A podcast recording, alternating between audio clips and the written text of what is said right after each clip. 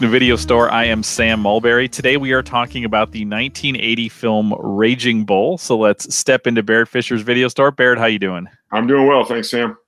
Barrett, um, this was a movie that um, I hadn't seen probably in 10 years. I'm trying to think. I think I was in my old house uh, when I watched this, so that would have been before 2011, and that's the only time that I'd seen it. Um, and my memory was kind of being blown away by it, but also feeling like I really wish I had somebody smart to talk to about the movie. So I'm excited, you know, this 10, 15 years later to have somebody smart to talk to uh, about the movie. Um, to start with, what is your history with this film and maybe with Scorsese in general? Yeah, I, I, I, saw the film when it first came out, um, and I mentioned this last week. I think it was I was living in Brunswick, Maine at the time, and there was a little art cinema in town. So it, it's a little bit like the for folks in the Twin Cities who know Trylon Cinema. That, that's kind of what it was like. So that that was the the the scene, the the, sc- the screen for me. So not a big screen, but at the same time a small space. And so uh, I'm trying to remember. I had seen by that time. I had seen one of Scorsese's earlier films. Um, Alice doesn't live here anymore. Uh, uh, I saw that mostly because I grew up on Kris Kristofferson's music, and then of course he became an actor. And we just we saw Kristofferson in Lone Star, uh, and then I saw Mean Streets, which was kind of Scorsese's uh, first um, kind of gangster film, uh, and uh, and then I didn't see New York, New York, which he had made right before this. And New York, New York was kind of a flop. And that came out at a time when Scorsese himself was dealing with a significant drug problem. Oh, and of course, Taxi Driver after Mean Streets. So I saw Taxi Driver. So yeah, I, I had seen most of what he'd done in, in the 70s um, by that time. Because one of the things that, that interests me uh, in reading about the production of this film was the, the degree to which uh, it wasn't a foregone conclusion this was going to be a great film, and Scorsese was concerned about you know this being his last film. Mm-hmm. And he, you know, um, so I was sort of curious because I, I mean, I only know him, you know, in the by the late '80s. I'm aware of who he is, and you know, this is like when um, a movie like uh, why am I blanking on the name of the big mob movie he makes? Goodfellas, like when Goodfellas, Goodfellas yeah, comes yeah, out, like, you know, so he's yeah, so he's like deeply established. That's uh, you know, post Cape Fear. Like he's he's sort of making lots of movies at this point. Um, so it's sort of crazy for me to listen to him in 1980 think like, oh, this might be the end for me. Like like who was Martin Scorsese in 1980? Yeah, you know, actually, in, in 1980, De Niro would have been a would have been a bigger name. I mean, De Niro was just coming off The Deer Hunter before this, and uh, yeah, I think so, since Scorsese he took a big hit with New York, New York, uh, it was it was a really significant flop. Um, so yeah, I, I, think he was really kind of struggling at this point in, in, his career. Plus, as I said, he had some personal issues at the same time. Um, so this is a movie that uh, uh, we'll get this conversation out of the way at the beginning because this is probably an uninteresting conversation. But this is this is a movie that um, whenever you see, and again, lists are silly, but whenever you see lists of like the uh, the greatest sports movies of all time. This movie always has to be reckoned with, and there's always a discussion of, well, is this a is this a sports movie? Is this even a boxing movie? Like like what is this about? Because it's interesting. Because Scorsese says he's not really interested in sports. He thought boxing was kind of boring.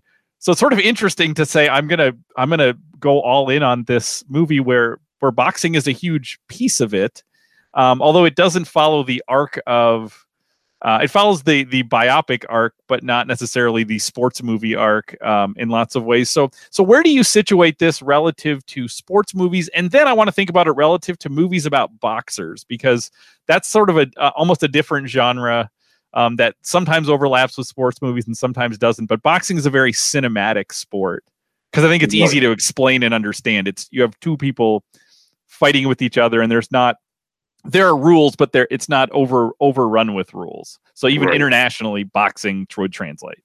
Yeah. Well, I, I think I, in, in a way, Sam, I think the answer to um, well, the answer to both questions is kind of related. I mean, you know, as, as a sports movie, even though you know Scorsese says it's not about boxing, it has some of the most amazing boxing footage, you know, of any film I can think of that focuses on boxing. And uh, Thelma Schoonmaker, who is the uh, uh, the editor, and uh, she was she's been Scorsese's editor for his entire career. Uh, she got the Academy Award for editing uh, for the, for this film, and so if you think about it from, from from that perspective, I think it's a pretty it's a pretty great sports movie. You could you could you could just take the boxing sequences and say, you know, this is this is really uh, incredible filmmaking uh, with the boxing sequences, and that's by the way the aspect of the screenplay that Paul Schrader was responsible for when he came in and worked on the screenplay. That was uh, one of the elements he added. The other element, which we might talk about later, is he added Joey LaMotta uh, to the script as well. Which blows me away to to read that that that character wasn't a, a central character. Yeah, because because in in LaMotta's own memoir, which he published in 1970, um, with his friend Peter Savage. Um, a lot of the stuff that Joey LaMotta does in the film was thing were things that he did with Peter Savage. Okay. Uh, in fact, uh, Joey LaMotta ended up suing Scorsese in the studio over the, his depiction of the film, especially the scene where he uh, smashes uh, Salvi's head in the taxi cab uh, door. Um, the other part of your question, the question about this is a boxing movie. Um, I, I, found a great quote on a somebody's website saying a great movie about boxing is really a great movie about humanity. Um, and that I think reflects what Scorsese is trying to do in the film. And so um, I was kind of compiling a list of great boxing movies, and I would agree that they're boxing movies, but they're really about a humanity. Um, so something like uh, Cinderella Man with Russell Crowe, um, Million Dollar Baby, uh, you know the um, the Clint Eastwood film, uh, and and and even to a certain extent, you know Rocky. Uh, which which kind of casts a long shadow over this film. I mean, Rocky's kind of started a series of boxing films in 1976, um, and then, you know, people sometimes forget that Daniel Day Lewis, one of our other great uh, method actors, along with De Niro, uh, that he did a, a, boxing film as well called um, The Boxer uh, back in the uh, in, in, the late '80s. So I think if I, if I think about really good boxing films, um, there, there, there's another one that doesn't make a lot of people's lists by Robert Ryan called The Setup, um, which doesn't have a lot. Of, this is from 1950s, so doesn't have a lot of uh, film footage in the ring, but it's about an actor that's um, uh, maybe about a boxer who has been uh, told to throw a fight. But that's a film that Scorsese actually used as an aside for The Aviator. Um, he had people watch that when he made The Aviator. It's also a durational realism film, a 90 minute film, 90 minute action. Hmm. Um, so, so one of the things that I found interesting watching this, uh, and I'm going to be at times referring to a really great um, essay review from 1980 by Pauline Kael. Um, and I have to say that that Pauline Kael is a name that I know, and like people are. I mean, she is uh, just brilliant. I have not read a lot of her. This is maybe one of the first things that I sat down and really read specifically. And I definitely want to read more after reading this. Um, she's uh, pretty brilliant and i don't always under even under like i need to really dig into okay what is she what is she saying here in in, in this thing? Now so her her review from 1980 is um is not a glowing uh, a glowing review of this movie. Uh, but what i found interesting is i loved the movie. At the same time i feel like i agree with so much of the things that she says. I just for me it works and for her for her it doesn't. And i think there's probably other arguments in there like i said that i want to dig into um, and read a little bit more and try to figure out okay what what what is she getting at here? Um, but one thing that that that i i, I want to read a quote from her um, because because i think this gets at uh, maybe what this movie's trying to be about and what it's not trying to be about. Um, so she says uh, Scorsese gives us exact details of the Bronx Italian neighborhood in the 40s Everything is in sharp, realistic, and lived in, but he doesn't give us specific insights into LaMotta. Um, and I don't, again, th- there's a degree to which uh, throughout this movie, and I don't think this is a negative of the movie. I kept sort of wondering, what is what is his what are the things that motivate him? Um, because I mean, he's definitely. I was trying to think of like, okay, words that I would use to describe him. Um, there's there's obviously this kind of jealousy that he has. I mean, that runs throughout it all the time with his with his wife and and things like this. He's definitely appetitive in certain ways. I mean, we see this um, especially uh, towards the end of his career. Um, he's what what interested me is that in a typical sports movie, there is this goal that the person is going after.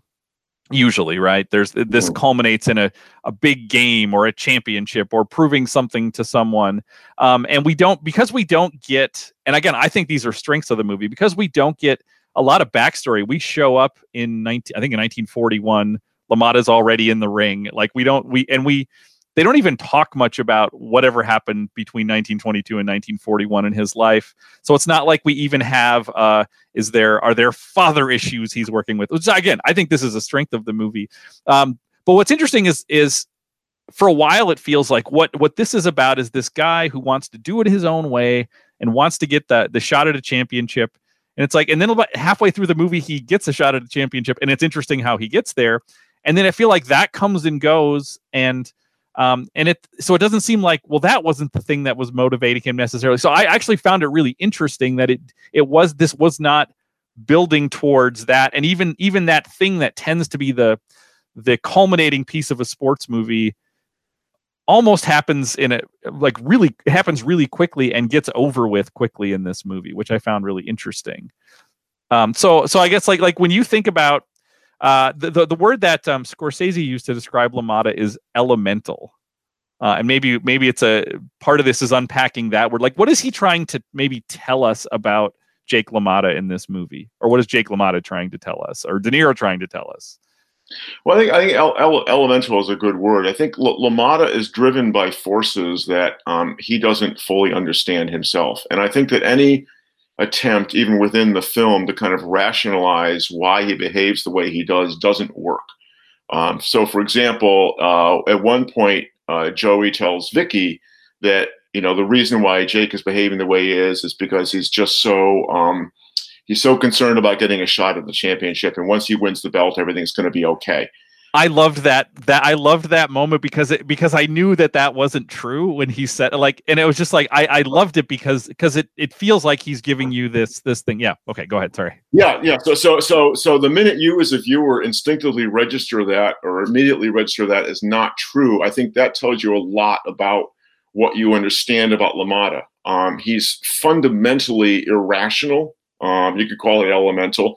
I mean, jealousy is among the most irrational of motivations. Um, he is, you know, Ebert, Ebert talks about him being kind of an Othello for our time, right? That uh, he's he's he's he is also a self sabotager.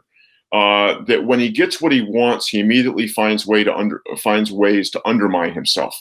So he achieves Vicky, but then he immediately falls into this pattern of jealousy which undermines the relationship even though there's even though there's no basis for it he's continually undermining his relationship with his brother uh, and and joey takes it keeps coming back until they finally reach that uh, that that breaking point.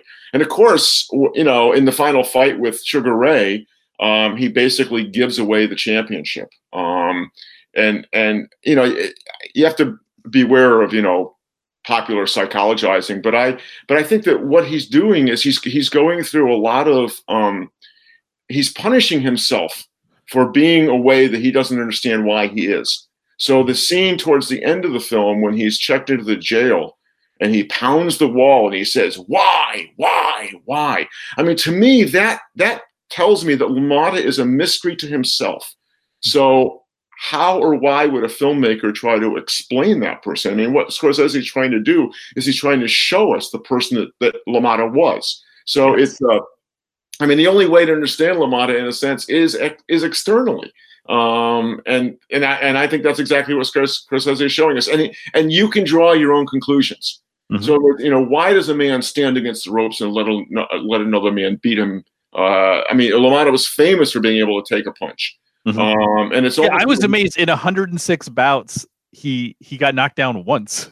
Yeah, yeah, and and and yeah, so it's it's a it's almost like you know it's it's a dare, but at the same time, is it a form of self punishment? I mean, the the scene before his first fight with Sugar Ray, when he has Vicky tease him, and then and then immediately he tries to you know he he tries to um, reduce his, his own art the ardor that he's asked her to arouse um, you know, first of all, that suggests to me it took me back to um, took me back to Doctor Strangelove. Actually, that connection between sex and violence. So mm-hmm. in Doctor Strangelove, because Jack Ripper is impotent, you uh, you unleash nuclear bombs against Russia because Jake LaMotta is sexually conflicted, you go into the ring and beat people up. And if LaMotta had a bomb, he'd probably drop that. So to me, it's that same elemental id versus ego versus super super ego to put it in kind of Freudian terms. What's what's interesting is the uh, the you talked about self sabotage, and what it reminded me of is one of my favorite um, one of my favorite authors, which I know I in college I read an article about Scorsese being a big Dostoevsky fan mm-hmm. and wanting to make wanting to make Dostoevsky novels into movies and to me that is the classic dostoevsky character is the person who whose sort of life is in shambles and pulls it all together just to the point where they then sabotage it and destroy it. It happens in there's a character like that in almost every one of his books and sometimes that's every character in his books to a certain degree. So i re- as i was watching this this week i thought oh here's this is this is a this is a dostoevsky character kind of to a certain degree. Like like he can um there's this there's this weird thing you know um where while he's a boxer, it it allows him to have a certain amount of a certain amount of discipline to his life because he has to do that. Um, but and then we see when he's done boxing, we kind of see what happens to his life. Even in the physical transformation, we see right. um, we see that that the degree to which boxing was um, the degree to which it was good for him in terms of ha- putting ha- having some parameters around what he um, how he needed to live his life. Yeah. Yeah, in that yeah, and and that weight gain, of course, is foreshadowed early on when the scene when he's fooling around with the TV and he's obviously put some weight on and he's eating that sandwich and Joey's kind of on him about that. But you know, to get back to Scorsese and, Dos- and I mean, Scorsese, um, along with Hitchcock, actually, to to remember Vertigo, you know, he's he's been identified as a you know a strongly Catholic filmmaker uh, with a strong sense of, of guilt, strong sense of the need for um, some kind of atonement. Uh, Scorsese himself at one point thought he might uh, might become a priest. Uh, so he's he's very attracted to that theme of human uh, sinfulness and uh, what we do to ourselves as, as a result of our our transgressions. Um, so speaking of that, uh, this this film ends with a a scripture pa- a passage of scripture, um, and I'm curious about your thoughts on that as the the sort of coda at the end or piece at the end.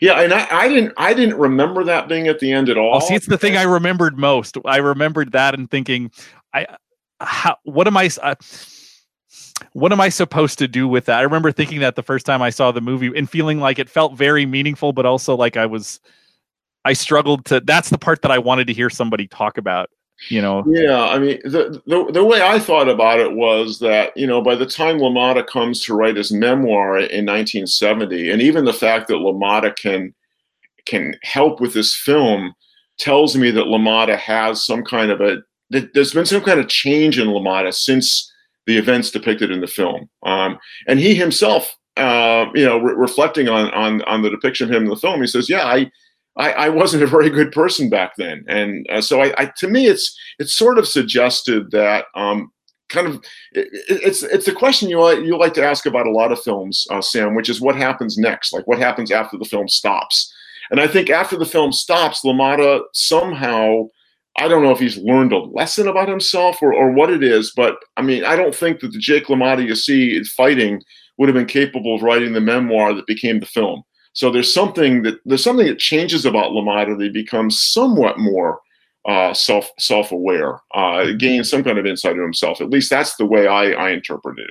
Speaking speaking of the changes in LaMotta, um, one of the other things Pauline Kael mentions, which also jumped out at me, and again, it's not it's not I don't look at it as like a problem with the film, but it's really interesting that when you see LaMotta post boxing career and he's a nightclub owner and has like a stand up act and does monologues. And it's like, that doesn't seem like the person that we saw. I mean, the person we saw earlier yeah. in the film, it's like the, the person at the end seems like he's somebody who is craving the attention of others. And he's like a kind of like a, a, a, a pretty good talker, even when he's off stage and he's like, you know, busting people's chops. It's like, it's like, but that that's not the Jake LaMotta from Earth. So, so, so it is interesting, you know, and partially I think this is leaning on the fact that this is based on on the real guy's life, you know. So, like, so what happens in him? Uh, is there something in what drives him to fight that also drives him later on to do these other things, or is well, it a transformation? Yeah, I mean, I, I, that's a really good point, Sam. I mean, I, I would not, I, I would not have been able to believe the last section of the film if I didn't know it was based on a on a true story.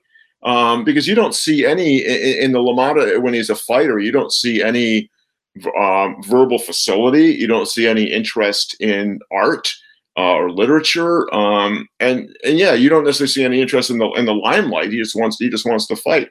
So I'm going to assume that part of what's going on is that, um, as with any really good work of art, uh, Scorsese has decided what he wants to focus on in the first part of the film. Uh, and he just wants to know, he just wants us to see LaMotta um, as the fighter, which means both in the ring and domestically.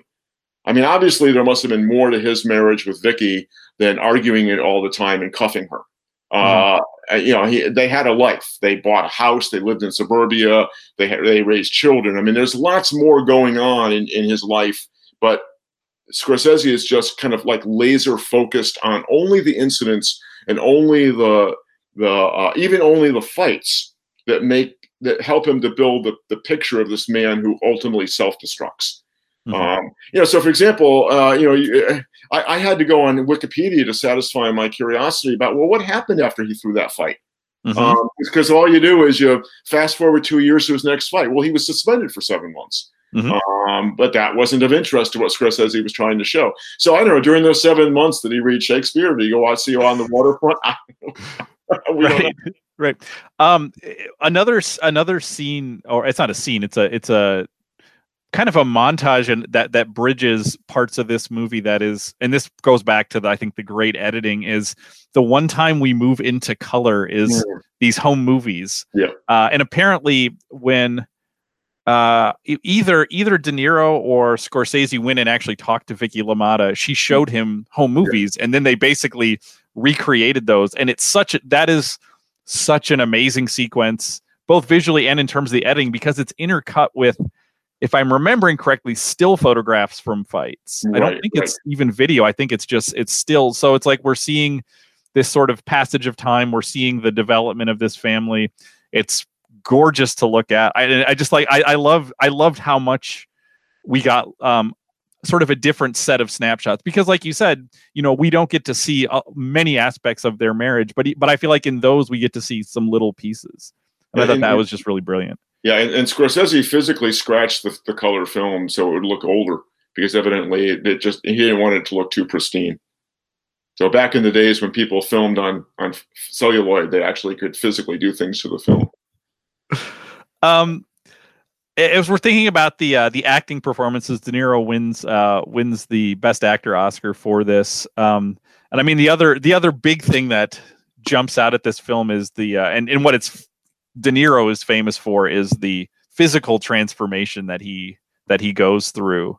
Um, so I don't know that I appreciated that the first time that I saw yeah. it.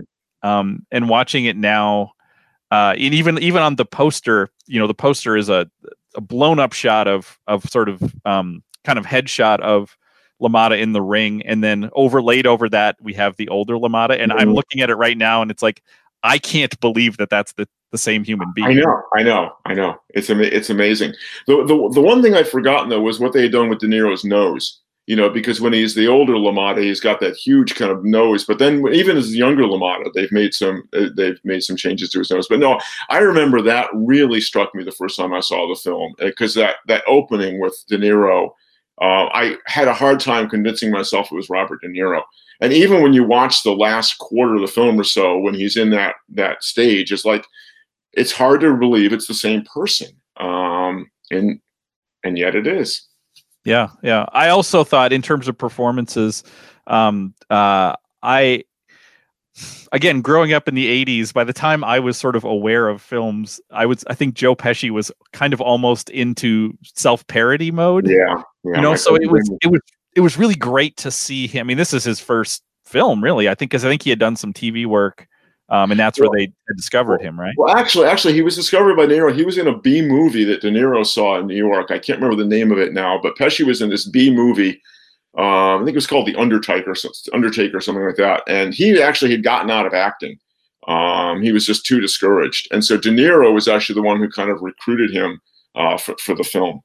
Mm-hmm. And I I was actually just kind of blown away by by him throughout the movie, especially the scene at the towards the end when we see the older uh, the older mm-hmm. Joey. Mm-hmm. Um, and he does he I don't know that he he almost doesn't say anything in that in that and it's you have Jake sort of hounding him trying to get his attention trying to get him to forgive him trying to get him to you know and and I just there's something about that scene I just thought he was he was pretty remarkable in that and it's interesting thinking about watching um uh the irishman and seeing mm-hmm. like old joe pesci. And to a certain degree i feel like oh it's like it's like the irishman joe pesci showed up in this. It was just yeah it, it was very interesting to see that come kind of come full circle. Well there's you know there's two love stories in the film right? There's there's jake and vicky and there's jake and joey. Uh and and and they're both about uh breakups mm-hmm. uh, and and ultimately he just damages those relationships beyond beyond reparation. I mean, I felt I felt kind of bad because I, I felt like I should want them to reconcile, but I, am kind of with Joey. it's, it's just hard to know how. I mean, how do you even forgive a brother for the things that he did and said? Yeah, yeah. And what's interesting is you sent the um the uh Jake LaMotta um obit from the New York Times. Uh, so he lived to be 95, and this was when was this 2017, and Joey was still alive. It looks like in when when that um, when that came out. So they must have good genetics in that family to to live uh, to live such long lives. But a couple interesting things from the obit. Um, they have a picture of uh, of LaMotta with the championship belt with Vicky, and I was struck by how much Cathy Moriarty looks like. Like it just it looks like the same person. I would yeah, I would believe. It's really, yeah, it's really striking. Yeah, you know, if if you look at it really quickly, it I could be convinced that was a still from the film. Um, so that was that was pretty amazing. Um, and then they also have on that in the obit they have a link to um, footage of I think it's the last LaMotta Robinson fight. Yeah, it is. Yeah, and so what was interesting about that is I was one of the things with boxing and movies is like, well, it, they're they're filming this to make a good a good movie and it's like well that's not actually what boxing looks like. And i was amazed watching robinson and LaMotta fight. I was like actually they did a pretty good job of making it look uh, making it look like even the styles of the fighters i felt uh, between those two. You know obviously there there are some things they're doing to to to dramatize those things even more but um, the the way that they shot the boxing kind of head on into the camera and they almost never or never give you the kind of view you're used to seeing on television, the sort of spectator view of, of the ring. You're always in tight, even if you're not, even if it's not head on, you're always in tight. Um, but lots of shots of staring, you know, uh, LaMotta staring right down the barrel of the camera or Robinson staring right down mm-hmm. the barrel of the camera. Um, I thought that was, it was just, it was just amazing to look at. Uh, and I think the, the brutality comes across and it seems like Scorsese was interested in, in that. I, there's stories of him going to fights to kind of prepare for this because like i said he wasn't interested in boxing and the things he noticed were um, blood dripping from the um, from the the ropes mm-hmm. and so mm-hmm. there's a scene where he puts that in there yeah. and the other is the uh, the sponge getting mm-hmm. so full of blood that the guy is basically getting washed down with blood uh, later in the fight and he puts that in the movie as well and even that feels like sacramental or something. There's something you know if, if, we're thinking about kind of religious religious things in this i mean that definitely uh wasn't lost on me. Well he also um he also expressionistically changed the size of the ring. Uh, sometimes the ring was larger sometimes it was smaller depending on how how it kind of um reflected or indicated jake's mood at the time whether he was winning a fight or whether he was lo- lo- losing a fight the, the other thing that I found interesting about how the, the boxing is filmed is that um, you're right. You get a lot of the, the brutality in most of the, the fights, but this but the film opens with a beautiful uh, balletic image of of Jake kind of warming up, and he's got that kind of wonderful haze, the the kind of thing that black and white does so well. Uh, and then it's a, a, piece of classical music, which then gets which then gets repeated in the last fight uh, as Sugar as Sugar Ray is is is beating him up. You get that same kind of very um, uh, classical sound soundtrack. So that's it's interesting that um, Scorsese begins with that kind of romanticization of the, of boxing, mm-hmm. uh, and then kind of shifts to the reality of, of of the brutality of it. Um, are there other things you want to talk about with this movie? Actually, there's one other thing I wanted wanted to ask about. So this is uh, one of the credited screenwriters for this, and this has a, a little bit complicated screenwriting yeah. um, background. Is Paul Schrader, yeah. who um, wrote Taxi Driver, correct? He's mm-hmm. the, and mm-hmm. then he also made First Reformed, which we mm-hmm. watched. Um, so uh, how does this fit in with a connection to Paul Schrader in terms of, you know, we talked about Schrader and religion and kind of his view of film when in First Reformed. Now that's a movie he wrote and directed. This is a movie he's one of the screenwriters on. But um, how do you how do you see Paul Schrader in this? Well, you know, they they they brought Schrader in, and actually in Ebert's review, Ebert gets this backwards. Um, they they brought Schrader in after they had the first screenplay, which was evidently a rather straightforward adaptation of, of the of the memoir. Uh, and Schrader came in, as we already mentioned, he takes the friend out and puts Joey in. And then, as I already mentioned, he selected the fights that he wanted them to show. But I mean, Schrader is somebody like Scorsese, although he comes from a Protestant rather than a Catholic tradition. He's somebody very interested, obviously, in flawed and conflicted heroes. So um, I mean, there's not a there's not a lot of difference in some ways between Travis Bickle uh, and and Jake LaMotta, uh, and, mm-hmm. and, I think it's pretty easy to see how the same screenwriter could imagine the same character. I mean, uh, jealousy is a is a type of paranoia, and that motivates both both Bickle and and LaMotta. Uh, they're both driven by rage. They're both men that express themselves through through violence. Um, and I think that's another interest of Schrader. Schrader is interested in um, moments of, of, of extreme behavior, whether it's extreme love or extreme extreme violence. And so uh, it seems to me a kind of a of a of a natural uh, arc for a Schrader to follow. And actually, between Taxi Driver and um, and uh, Raging Bull, Schrader wrote and directed Hardcore. Uh, which is with George C. Scott, which is a, another film that kind of explores the seedy underbelly of human nature, and that's something that Schrader's really interested in. Hmm. Um, last question that I have then is thinking about this as a, a biopic, as a um, you know story of a real person's life. Uh, I'm I'm sort of curious. Does uh, what are other if somebody if somebody enjoyed this as a biopic, what other what other biopics would you recommend that you think do a good job of not just um, because you can you can do the, the the the biopic where you're trying to sort of tell every everything about a person's life or you can do this is clearly you know trying to drill in on certain specific things to the point where some other and this is another thing Pauline Kael wrote about was like certain questions you're you're you ask as a viewer and you just sort of realize the filmmaker's not interested in answering that question for you. Um, so they're very you know kind of very different things. But do you have other other uh, biopics that jump out at you as as uh ones you particularly like that you think do a good job of that? You know that that's actually a good question, Sam, because uh, I, I struggle a bit with biopics at times because um, you know a biopic often has to make a choice between to what degree do I really try to recreate the look of this person. And so I was going to say that earlier when you talked about how much Cathy Moriarty looked like the real Vicky. Um, you know, so there's that that route of the biopic. You know, we want to make this person really look like the person they're depicting, or do you just say, you know, uh, we're just going to go with what the actor with what the actor looks like. Um, so there's some biopics that I've stayed away from because I'm just not sure that I can buy the um, mm-hmm. the effort to reproduce the person. So even though I really like Will Smith as an actor, for example, you asked me for recommendation. This is a non-recommendation. I've never watched Ali. Uh, just, just because I grew up on Ali. I mean, I, I'm that age. I grew up on, on, on the real Muhammad Ali and the real Howard Cosell, and I just didn't feel like I could I could take it. Um, but I think, uh, but I think a really good biopic uh, is Malcolm X uh, to kind of kind of kind of get back to Spike Lee. Um, that's one I, I really like. Um, another sort of biopic, because it focuses on one part of the person's career or life, would be Selma uh, the recent Martin, Martin Luther King Jr. Uh, film. Um, those are the two that come immediately to mind. I'm sure I'll think of five others when uh, sure when, when, we're done.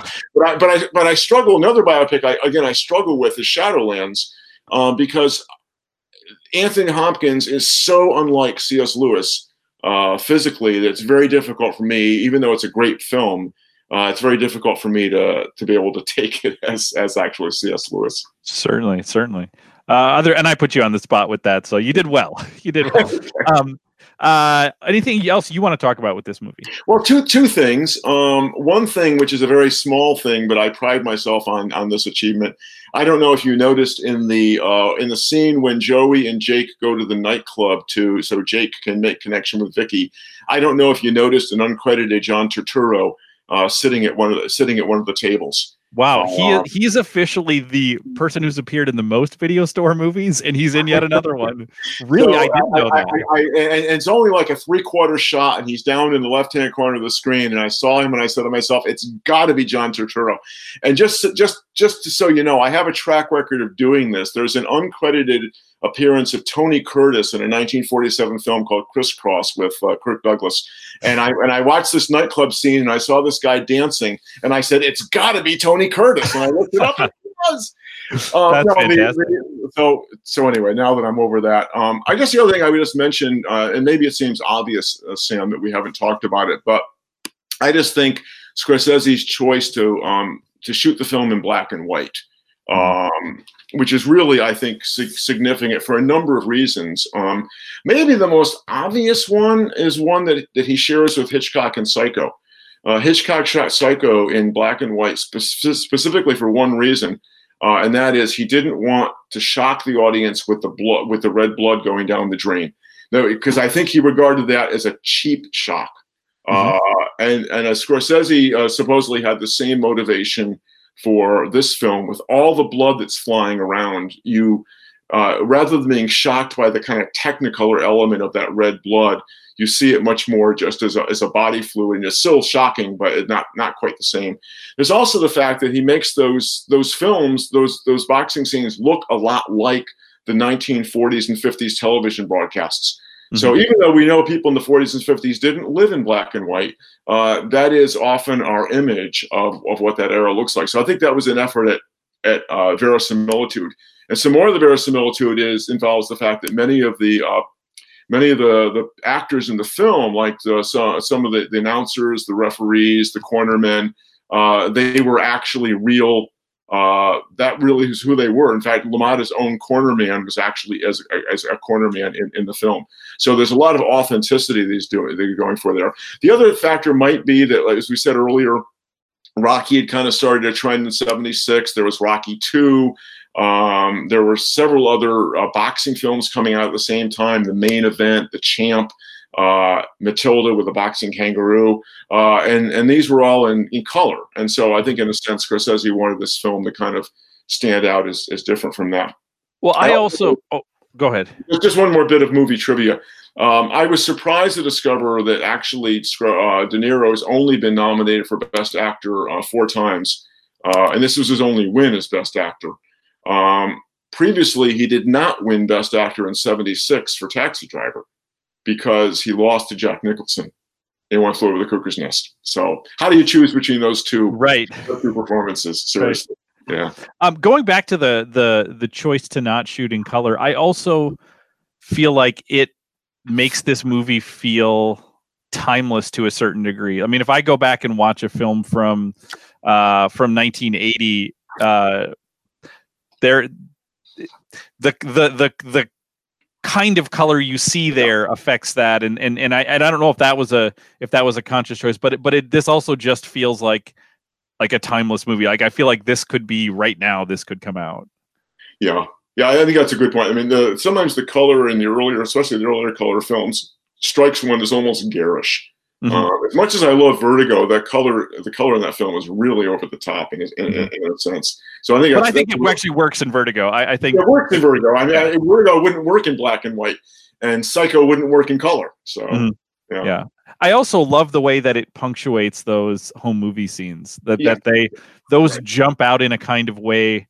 Uh, and demand you to look at them, you know, because that is the kind of thing where it could just be okay. They're just this is their version of the pages in the calendar flipping by so we can move ahead but instead it's actually like one of my favorite sequences in the movie i think yeah. it's really i think it's really amazing i should also add that scorsese also used some of the real radio broadcasts uh, to add to the authenticity Great. So, uh, so what do you have for us next week? Well, I am going to stay on the black and white theme. I'm going to stay nice. in 1980. Uh, we're going to, I foreshadowed this last week. Um, we're going to do the other big film of 1980 that also was nominated for eight Academy Awards, and that's um, David Lynch's uh, The Elephant Man. I which, not- I, which I've not been back to in many years. So I'm, I'm actually looking forward to the excuse to watch it again. I'm and, so excited. And and there's a Criterion disc that just came out of of, of the Elephant Man, so that's the, my other excuse for uh, for using it.